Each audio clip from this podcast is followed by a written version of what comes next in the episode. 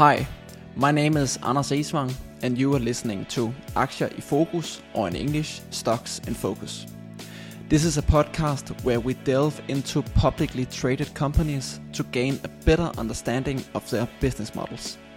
We explore their growth opportunities, challenges, and most importantly, get closer to the top management of these companies. As you can hear today, the episode will be in English as we're speaking with the CEO of a Swedish company. Introducing our sponsor, Stokk.io, your direct line to the top management at publicly listed companies. No need to clear your schedule for live events. Submit your questions in advance and get tailored responses during the event and easily accessible after the event. You can access searchable and timestamped transcripts and recordings. You can vote for the best questions submitted and help the company understand where to focus their attention and prepare the best and most insightful answers. Engage with the companies you follow at stokk.io, where your questions lead to informed decisions. Today, we are joined by Johan Lind, who is the CEO and one of the founders of Vertiseit. Vertiseit went public in 2019 on Nasdaq First North. Since then, they have made multiple acquisitions and grown the company significantly. Vertiseit works with digital in-store solutions, and today Johan will tell us a lot more about that. So a big welcome to you, Johan. Thank you so much for having me.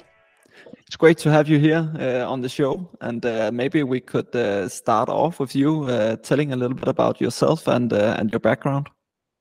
Yes, my name is uh, Johan Lind. I'm one of the three founders of Vertiseit. So actually, we started the company in my apartment when I was 24 years old. A background before that was in retail and marketing. I um, uh, today I'm 40, so uh, living on the west coast of Sweden in Varberg, close to Gothenburg, uh, with a wife and two kids. And uh, why did you start Vertiseit? What was the reasoning uh, behind it, and what was the idea to begin with?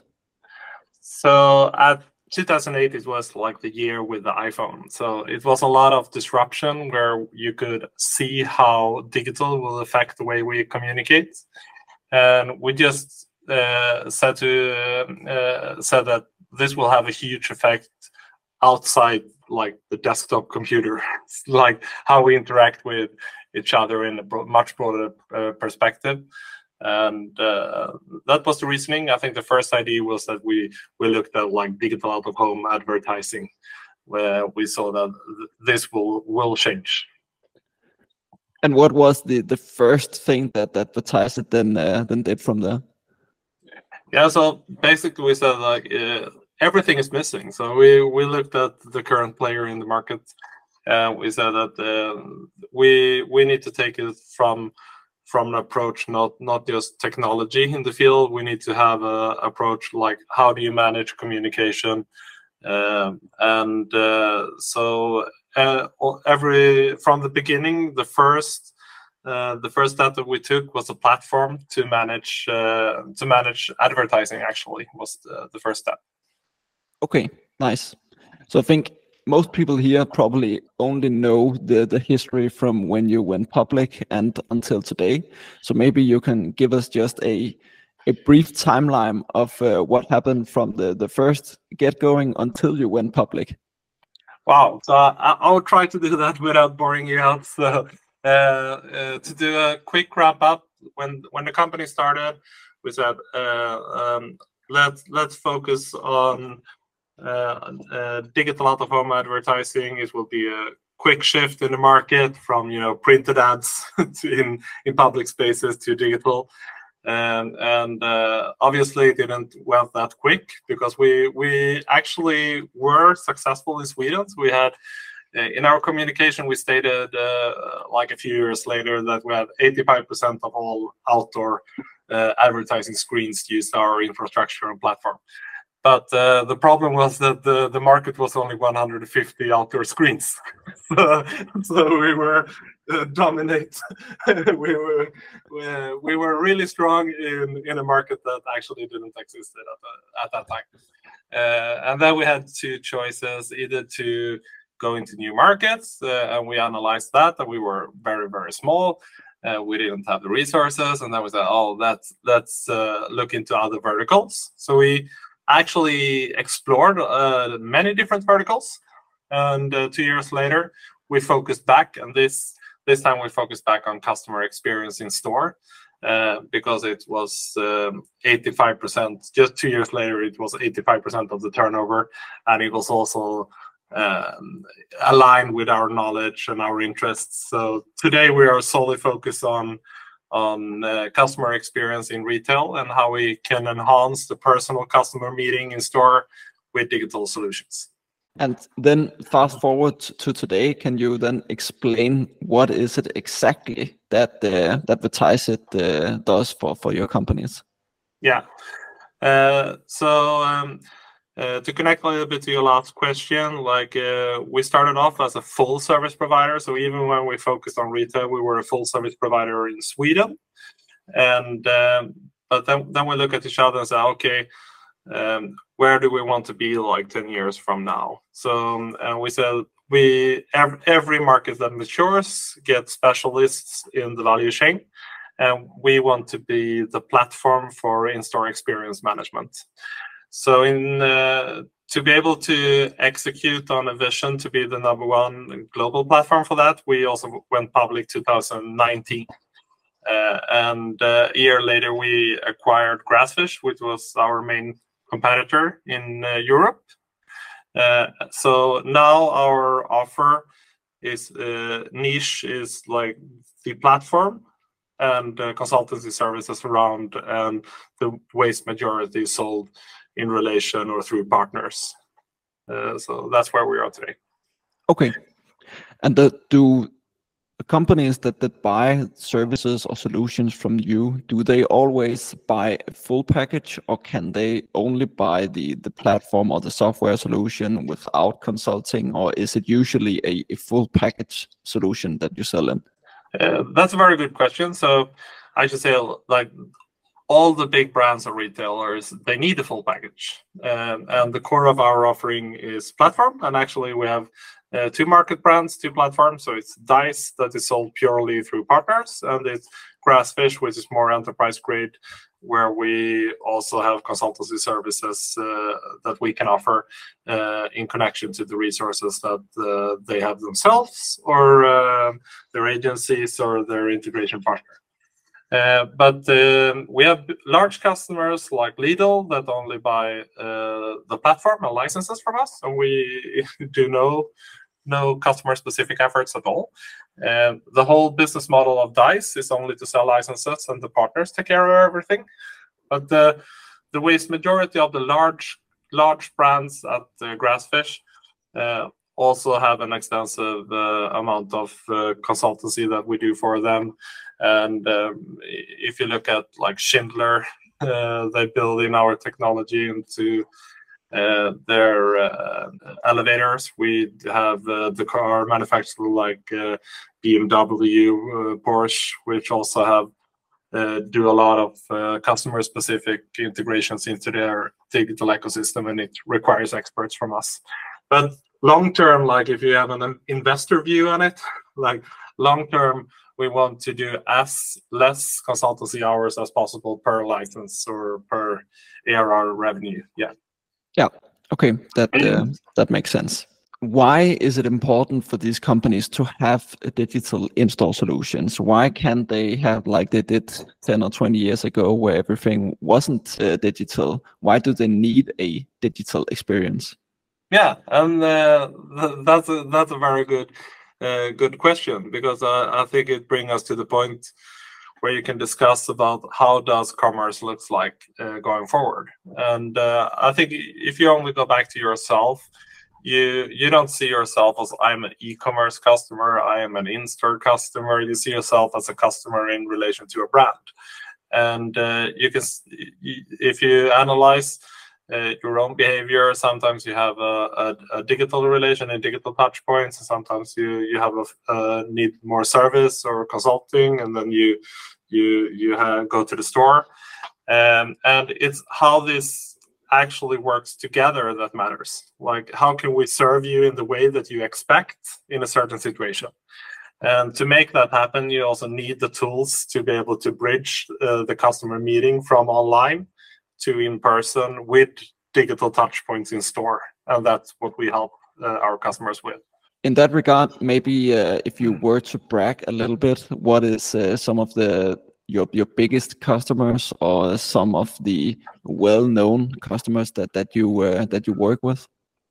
Yeah, yeah. So I think I mentioned like I think the brand that we are most uh, recognized for is Porsche, where we have more than ten thousand digital touch points globally, uh, and uh, that ranges from digital price tags next to the cars in the showroom. It's it's staff tablets where where they they can get access to all the information to have a relevant conversation with the customers.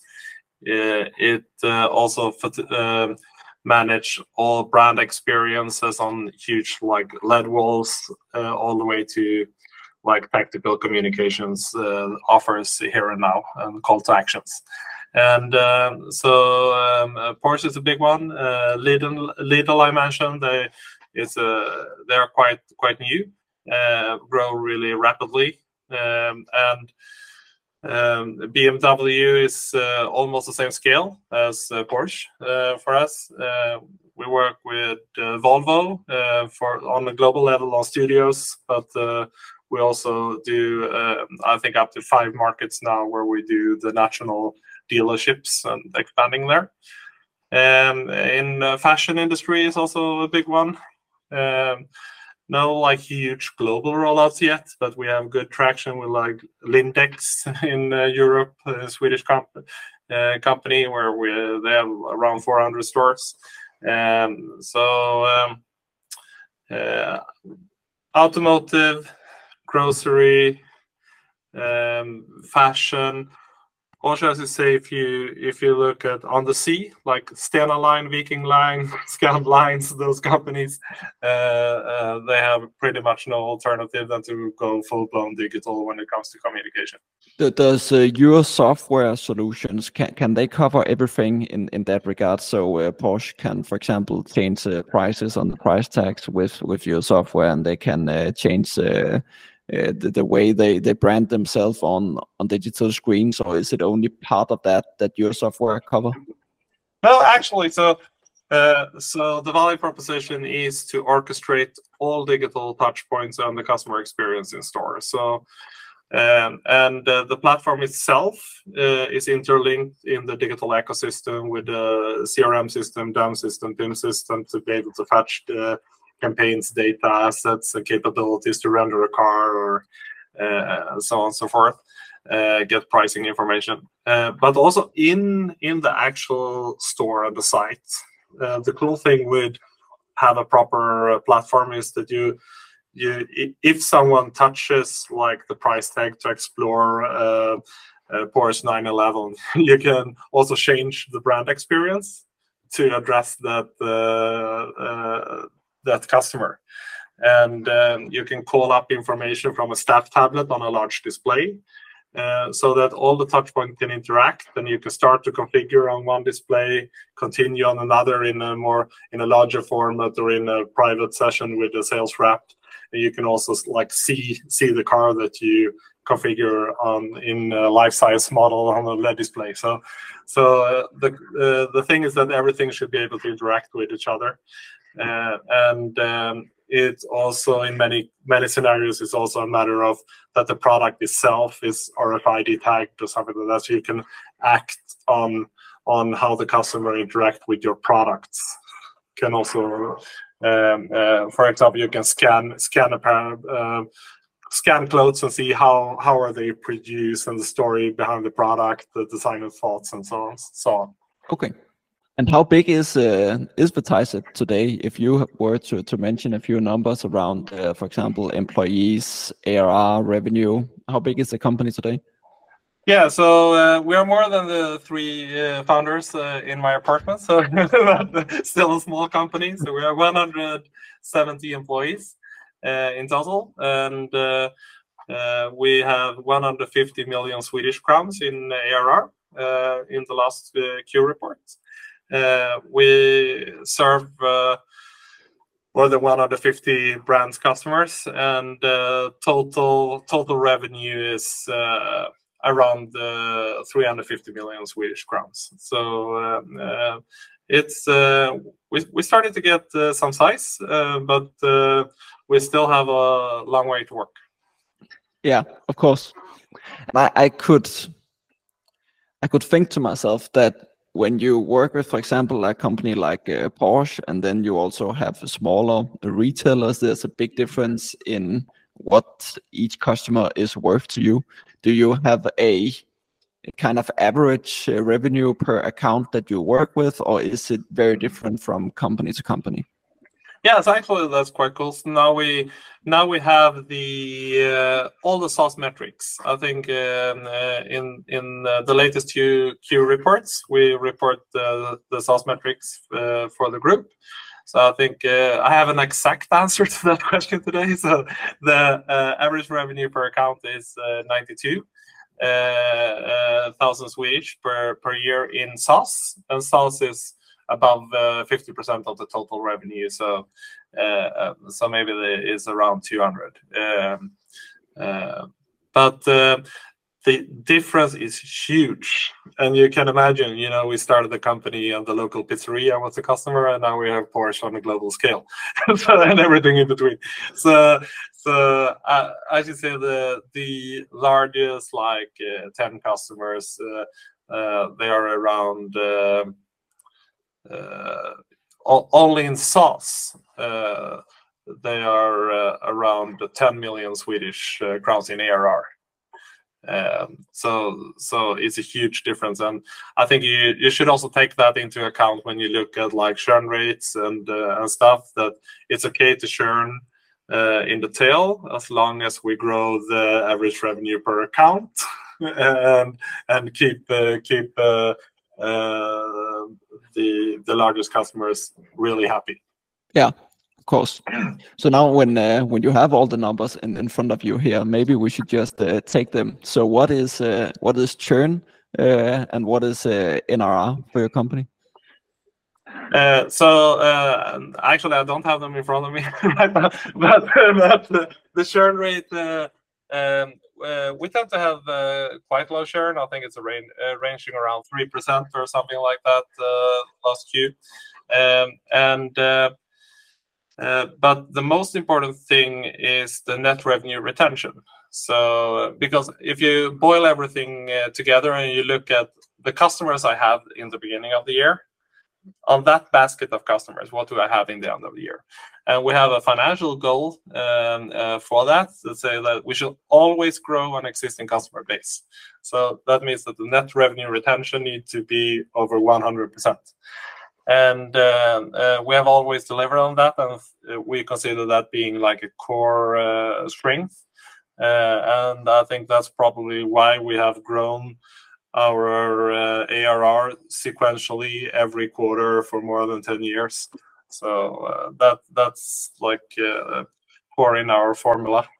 And that maybe uh, leads up to an to an obvious question here. Then, how do you work with increasing net revenue retention?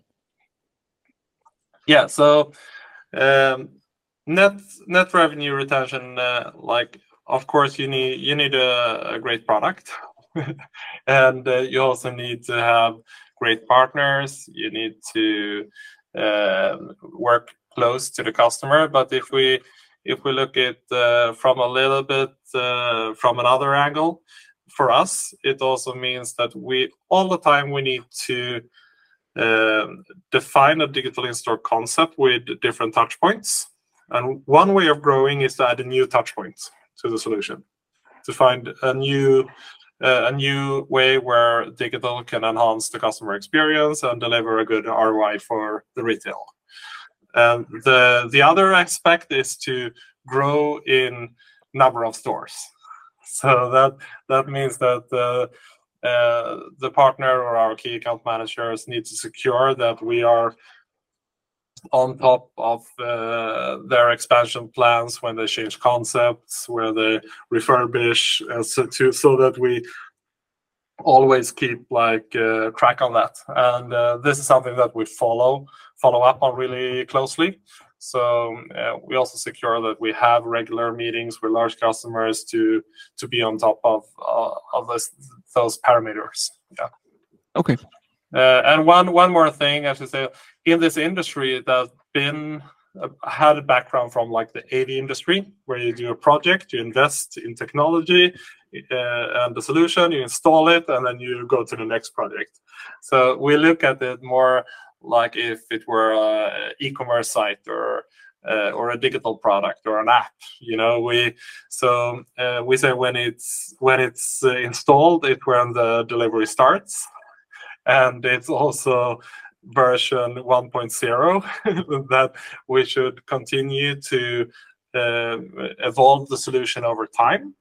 And so either you need to have a cross-functional team in place at the customer site or uh, from the partner or agency, or we also have uh, we also offer our consultancy services uh, um, as um, squad teams where you can say, oh, we want to have 200 hours a month from a dedicated squad uh, uh, from us. And uh, it secures that we have like regular meetings with the customers that we get feedback from you from the customers from the uh, from the employees in store and that we can enhance the solution over time. Because I, I, think that's that's the only only way to succeed you know? No one will launch a website and say it's ready let's take a look three years from now and see how it if we should do something something new. No yeah, exactly.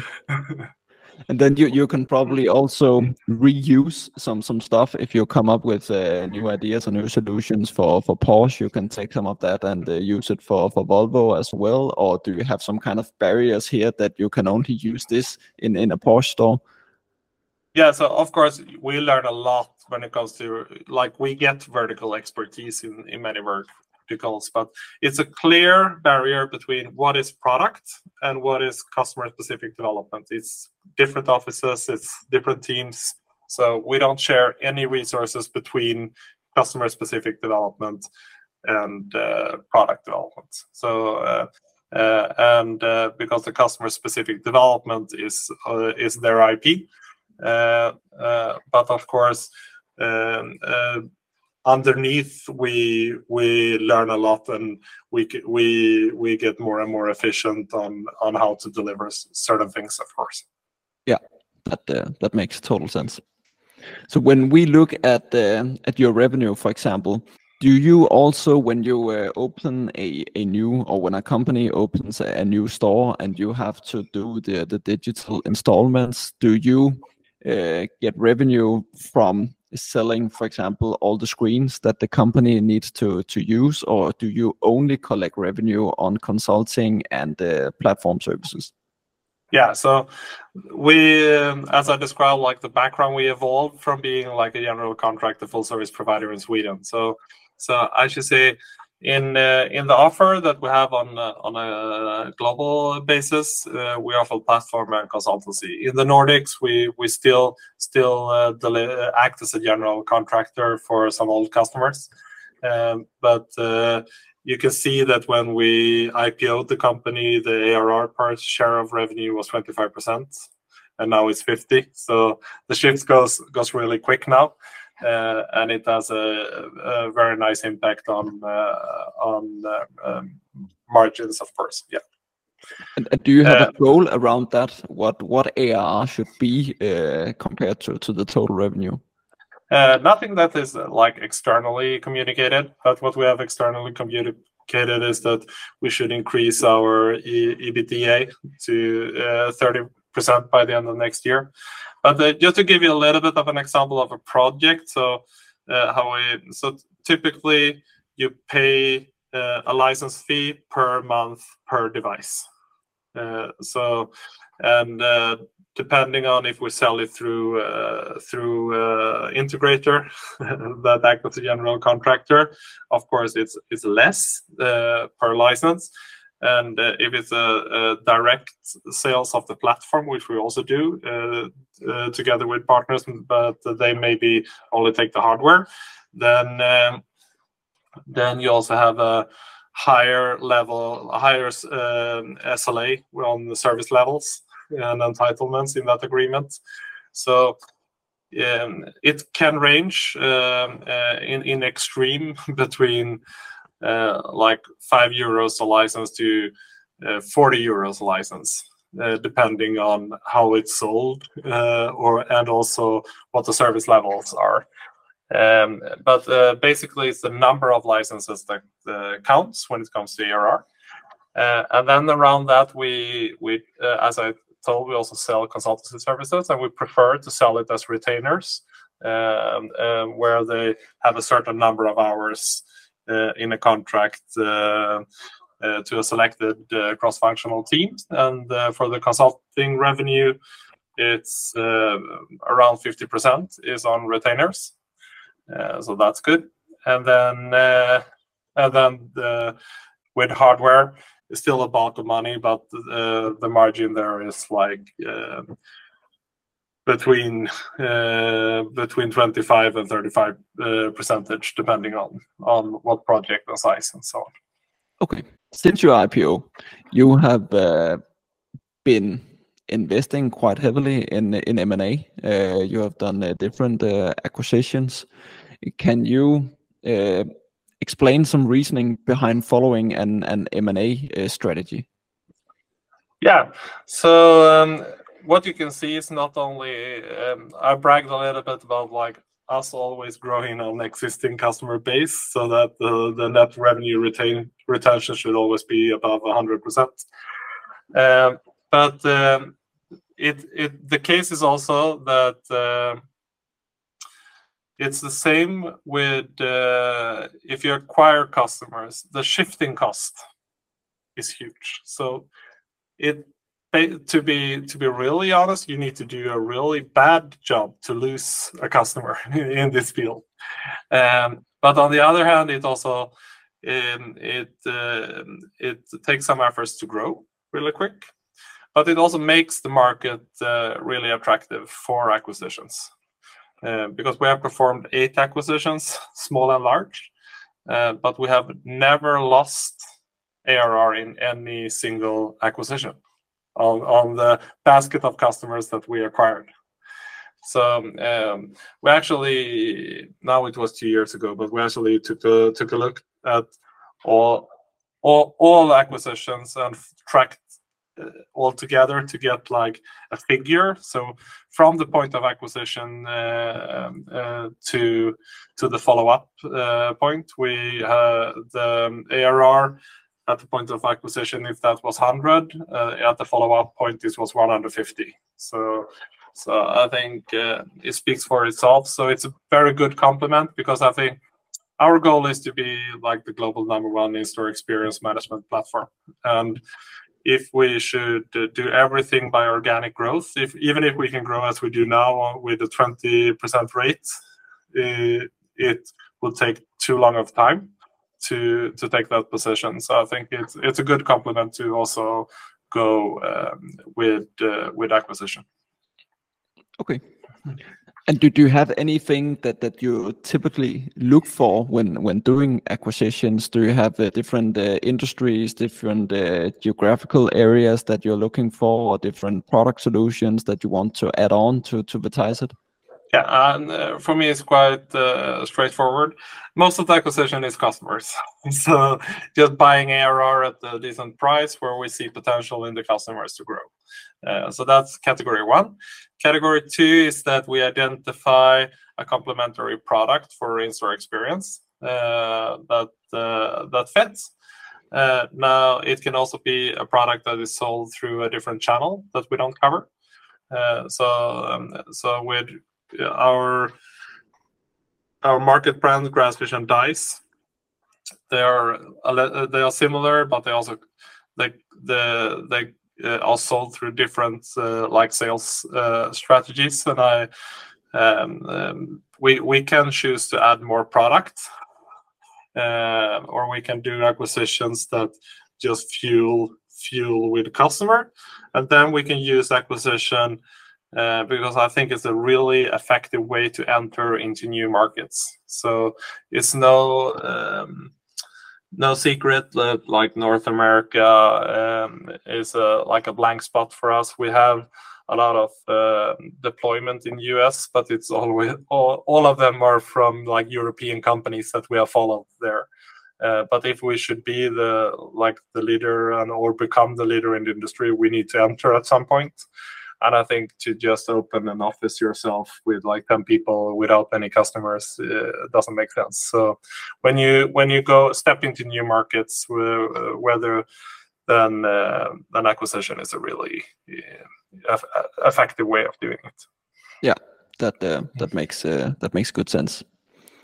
Then if, if we go and look a bit on the, the market that you operate in and the, the competition in that area, how do you see the market for, for your solutions? Uh, because if, if you read a lot of different uh, kind of reports and uh, what analysts are, are, talking about, they usually look into to the e-commerce side of, of retail, but you work more on the in-store solutions. So how would you see the, the connection between e-commerce and uh, and the in-store experience? Yeah, so I think we touched it a little bit before, but uh, I saw uh, recent research uh, now uh, looking into the figure in the US and of total uh, total retail sales, 15% is uh, e-com. so I think um, in in media you like over uh, if you go out on uh, on the street and ask someone, they will probably say like, "Oh, 50% is ecom, and it's growing really rapidly." And you can see like stores are closing down, but uh, the the actual figures is like 15% in US. That is ahead of of, of Europe. But um, I think we can go back to where we were before. I think the role of the store will change. Uh, it will be more focused on uh, on service, experience and uh, less on logistics, but it's really how you blend this together that matters. So for us, if it stays at 15%, which actually have done in US for uh, since uh, 2020, with a small decline after COVID, um, or if it grows to 30%, it doubles, or it grows to 50, it really doesn't matter for us. Uh, it might have an effect on number of retailers, uh, retail stores, but as the penetration is that low now, uh, it's uh, the the future future stores, future concept will be much much more digitalized, and it's it's how how you actually uh, uh, create uh, the connection between the digital customer meeting and the personal customer meeting. It's the challenge that we tackle. So I think um, no matter if uh, if uh, e-commerce uh, keep growing or start growing again, um, or if it doesn't, it will have a very low low impact on the position we have. You you have also mentioned different industries and different areas that, that you mostly work with. So you have mentioned, for example, the the car dealers or the car producers. Um, um, do you have any areas now where Vertiseit uh, isn't uh, really represented that you think going three or five years ahead, you would see that uh, you would also begin to use digital in-store experiences in these areas? Yeah. So it's, it's so many verticals um, that we have identified or where we also have customers, even in small numbers. Um, so um, I think the challenge is more to to uh, to choose, uh, like to focus. So um, because everywhere where you have a physical customer meeting, it's an opportunity for us. So uh, and uh, it could be like museums, it could be sport venues, it could it could be hotel hospitality, uh, you name it, but we also want to be able to deliver like uh, be like uh, the, the best in a certain area i think you need to pick and choose so every year we focus on like three three verticals and put all our efforts into those those verticals. And uh, this year it's uh, automotive uh, because we're the leader there. Uh, grocery, uh, also due to that we we signed with Lidl with a huge potential, and then we also see like sports and fashion as uh, as an area this year. But um, we will see if it's the same three verticals next year, or if we add or change something that I will not tell you right now. that that's uh, that's okay. then what what about if, if we look in your in your product portfolio? Do you have any missing link at the moment that you think these areas are where where we need to to have a, a better product or need to uh, to add on to our product in order to to serve our current customers better in order to to serve these new areas uh, these new areas uh, better yeah, um, there are certainly a, a, lot of things that we could add. Um, so for us, it's also um, uh, the tricky, like strategic question is always what do you want to do yourself, and where should you plug in the the already existing solution. So just to describe that a little bit further, let's say, of course, we can build in payment in our solution, but when we go to we sell our products to retailers they don't want to change payment provider you know? So so we need to integrate with all all the payment providers or e-commerce platforms or crm platforms or uh, the digital ecosystem that they had. So so um, for me it's more of a job to say no to to things and to connect to the things that's already in the marketplace. And it also get us more efficient and uh, faster moving uh, because I I can promise you it's not uh, we don't lack new ideas when it comes to like uh, generative AI or uh, or um, audience recognition solutions and such. But at the same time, um, um, I think if if you if you want to be do the pure platform play, you also uh, want to be able to connect the current best solution and also the future best solutions out there. Yeah, sure. Then uh, moving and uh, looking a bit into to the future and and the forecast, um, you have uh, mentioned that you have a clear goal to reach 200 million in ARR in 2024, and a minimum of 30% in EBITDA margin. How do you uh, expect to, to reach uh, this goal, especially if we look at the, the EBITDA margin? It seems like uh, there's still a bit of way to go here to, to reach that level on a, on a full year scale. Yeah. So um, uh, the 200 million ARR, I think we have uh, done a fantastic job. You know, when we when we IPO the company in 2019, just um, we we had 25 million. Uh, we had a goal of 50 million, which we hit uh, 18 uh, months beforehand. and then we took the new goal of 200. And if we continue to grow in the just organically from where we are today, we will reach that goal.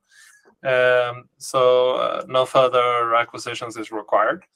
So I feel like confident in that. As you say, with the EBITDA margin, the goal is to have 30% by the end uh, of uh, next year. And uh, we have a long way to walk, especially if you look at Q1, Q2, where um, we struggle a bit both with um, lowered like profitability and weak cash flow with bigger working capital. Uh, so you could also see that uh, on the stock market reaction on our last report. So it's no. Uh, um, so um, and that's the focus now. So because the organic growth is there. Uh, the last quarter we grow our ARR, which is the most important thing, like 20%. It's the same as uh, if you look at the last year. So now um, it, it's top of our agenda is uh, is uh, the EBITDA margin and the cash flow that need to improve. Uh, but if you do the math, we if even if we just stick to uh, the uh, the cost base that we have now, because I think uh, we we need to grow into the cost cost structure that we now put into place.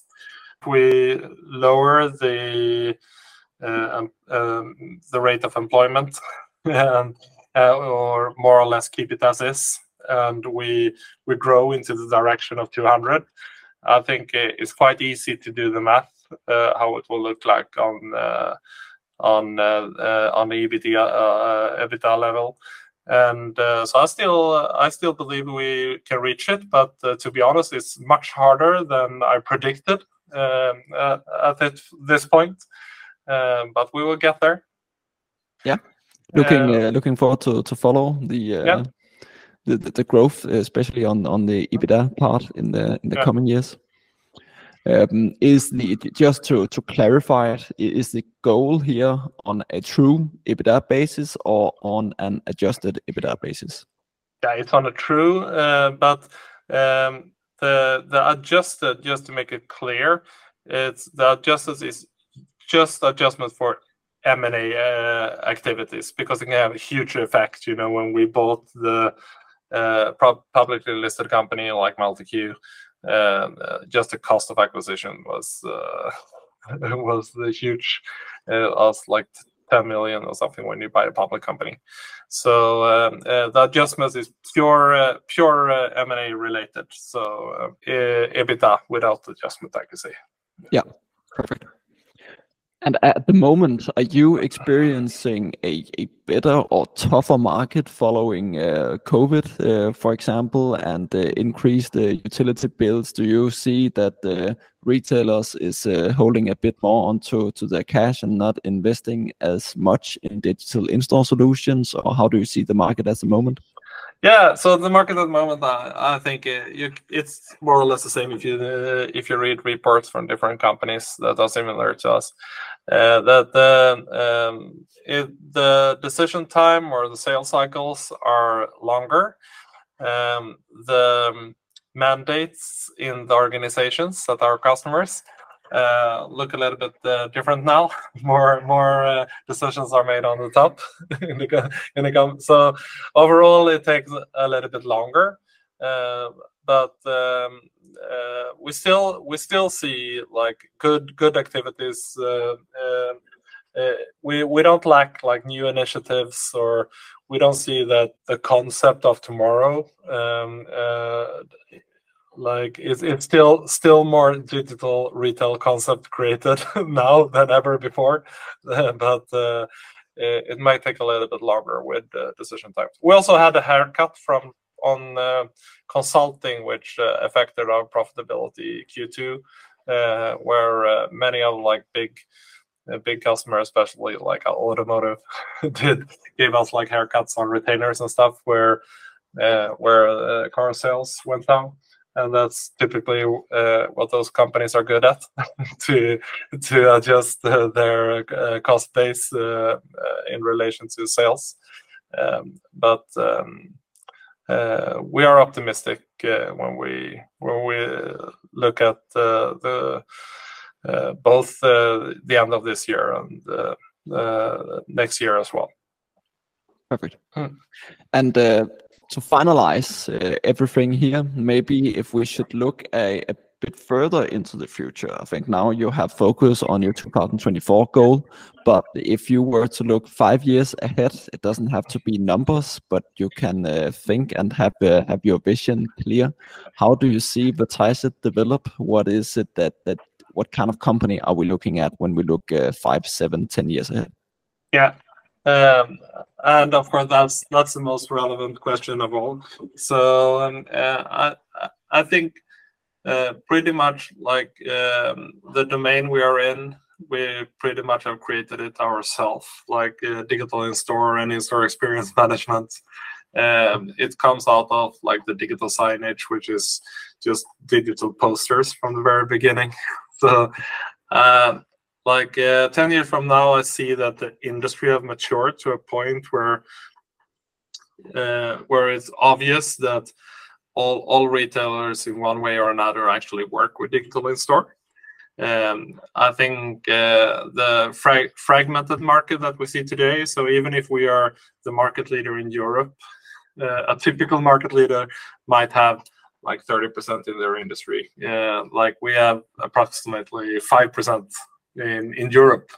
So um, I, I, hope that the, industry has matured to a point where uh, where we can have like a 30% uh, market share or something like that. And, and uh, of course, the long-term goal for us is to be be recognized as uh, the number one platform for digital in-store, and the vision is to like connect the world of retail. So hopefully, we're on a good way on that path. Perfect. Well, that was uh, that was uh, all the questions that I had uh, prepared for you, Johan. It was uh, great to have you uh, here on the show. Thank you so much for uh, having me. That was an overview of the Vertiseit together with the CEO, Johan Lind. I hope you found it interesting, and if you did, remember that you can listen here on this channel as we continue to delve into publicly traded companies with their CEOs, CFOs, chairpersons, or other leading employees in the company. Thanks for tuning in, and see you next week.